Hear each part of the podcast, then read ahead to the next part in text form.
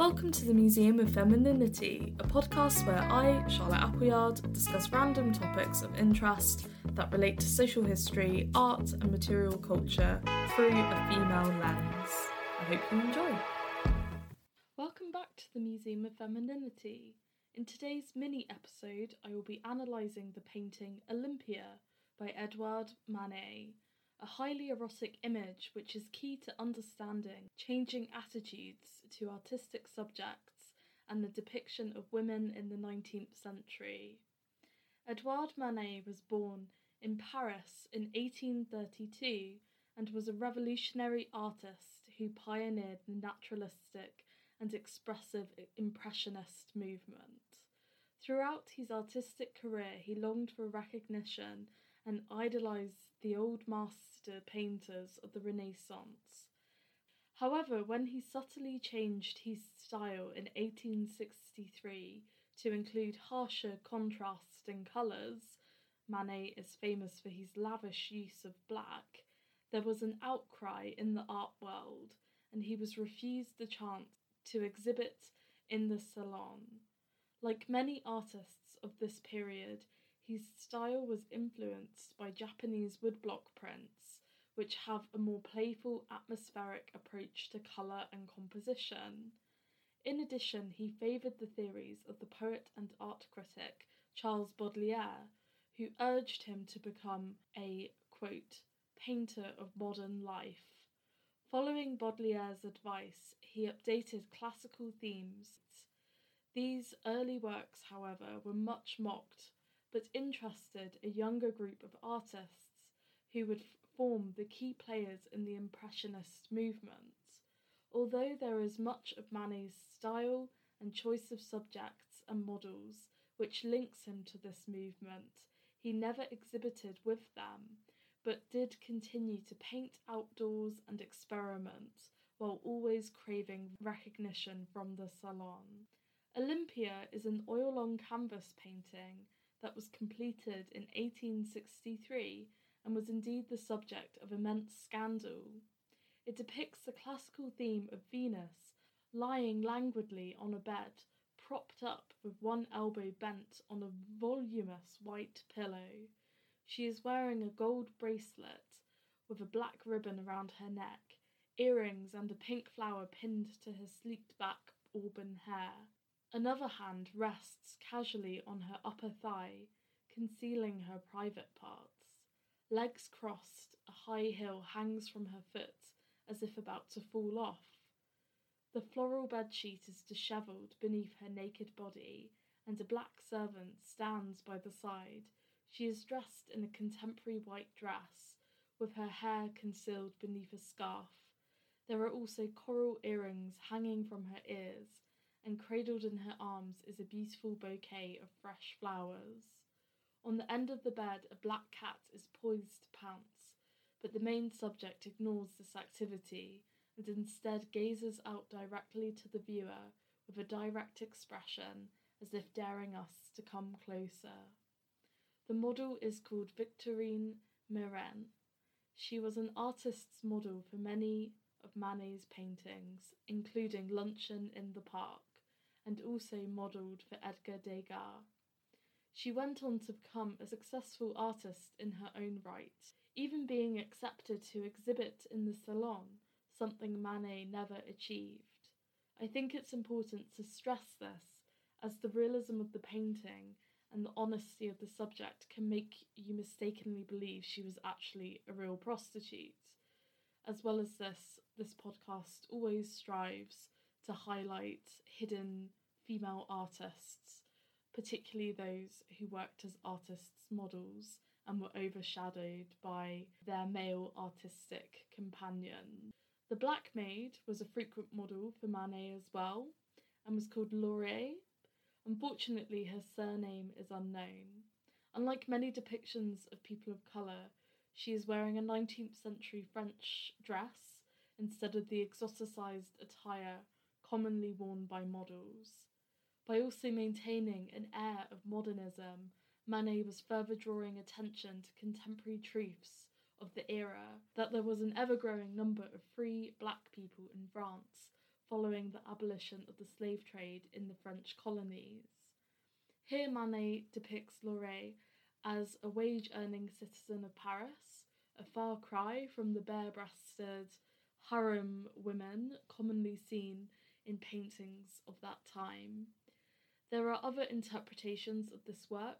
Some would say there is camaraderie between the women, that due to sex and race, they are socially limited to work in certain areas, that they share the scene, and the white woman is looking disdainfully at us while reclining in a state of comfortable familiarity beside her servant. Or is she dismissing Laure and acting as if she is not even there? Perhaps it is not Laure she is ignoring, but the symbolic bouquet of flowers bestowed upon her by an unwanted lover, maybe? Some would critique this work and state that Laure is placed in a subservient role, that her clothing, although of the, that century, is outdated, and she, like the cat and flowers, is a symbol of the woman's sexual impropriety. As women of colour, as previously discussed, appeared often in scenes depicting prostitution or loose morals, particularly in an exotic setting. It is difficult to know Manet's true intentions, and it is also difficult to not analyse works of art through a strictly contemporary lens. Looking at the evidence, you can interpret the implications in a number of ways. It is also telling that in Manet's supposedly preparatory painting of Laure, which shows a lively and realistically sketched woman of colour, smiling warmly, wearing a necklace and earrings, as well as a headscarf and dress, which seems similar to that in the final image. This painting was named, quote, the Negress, an art historical label that strips people of colour of their identities. I hope you will take this information and assess the picture for yourself, as it can shed fascinating light on how black women were viewed, as well as women in general. So, why was this painting so controversial? Of course, by today's standards, Olympia is considered a masterpiece, but when it was originally painted, the artistic landscape was quite different, and what was favoured by academic circles, rather more fantastical. Understanding this is key to understanding why Olympia was so salacious. The subject of Olympia is typical. Classical depictions of goddesses and nymphs had been a hallmark of high art for many centuries, along with monumental, glorifying paintings of famous historic subjects or biblical themes. The classical roots of the image cannot be denied. Even the reclining pose has been a common hallmark of Venus paintings for centuries. There is even such a depiction in an ancient Roman fresco on the walls of Pompeii, where Venus is seen spread out across a shell and being carried along by the waves. Other well known examples include the Venus of Urbino by Titian, which, like Olympia, depicts a woman staring at the viewer with flirtatious directness.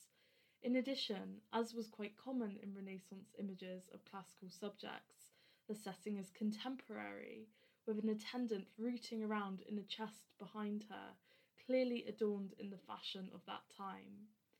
Once more, there is an animal present, a curled up dog, which was a common symbol of fertility. However, an old master, Manet, is not, and it is evident that his painting would have been regarded quite differently to the Venus of Urbino. Perhaps it is because the woman in Titian's work is clearly of a high status, and there are illusions of marriage within the painting itself, which is lacking in Olympia. There are other reasons for the distinction, however, and why critics prove to be so harsh. This is mainly to do with the traditional academic taste of the time, but also Manet's technique, which we will come to in a moment. Perhaps it would be useful to assess another painting of Venus that was favoured by the Salon at the same time. The artist Alexander Cabanel painted his Birth of Venus, which was accepted by the Salon in 1863. Here we see a beautiful naked woman sprawled out across the ocean waves, her hair rippling perfectly around her as she holds her arms up to shield her face as if sleepily blinking into the sunlight. Above her, a chorus of putti frolic and gather around her, with two blowing on shells as if to announce her arrival. Her nudity is much more apparent, and her attitude passive, unlike the forthright Olympia. However, the image is unquestioningly a fantasy and deeply artificial, shrouded in the guise of a respectable classical subject. It is still ultimately a titillating display of feminine sensuality. I think the pre Raphaelite artist Millet's assessment of this work is quite interesting. He writes, I've never seen anything that seemed to me such a real and direct appeal to the passions of bankers and stockbrokers. They appeared to me so gross a provocation that I was astonished that women dared to halt in front of them. Yet these pictures have been accepted with enthusiasm by distinguished men and considered as the expression of supreme grace. Cabanel's Venus was designed to be stared at. Olympia's seemed to be designed to return and challenge the gaze, involving the viewer in the scene. It did not take critics long to come to the conclusion that this was no goddess but a prostitute. With her contemporary clothing and black female servant, it could not be denied that this was a woman who was unabashful about displaying her nakedness, and based on the fact she was still wearing her accessories, had perhaps only moments before been with a man. There are also symbols which point to this, including a black cat which evoked sex, and the flowers, too, which were also a common symbol of sex, as they were seen to represent the female organ. John Berger, in his book Ways of Seeing, theorizes that a nude existed for the male gaze, and painters were always thinking about the viewer instead of the subject in the work of art. If a woman is in love, she is almost always nude, and often displayed purposefully to be enjoyed by the patron. Take the painting of Cupid and Venus by the artist Bronzino, who was a Baroque painter in Italy.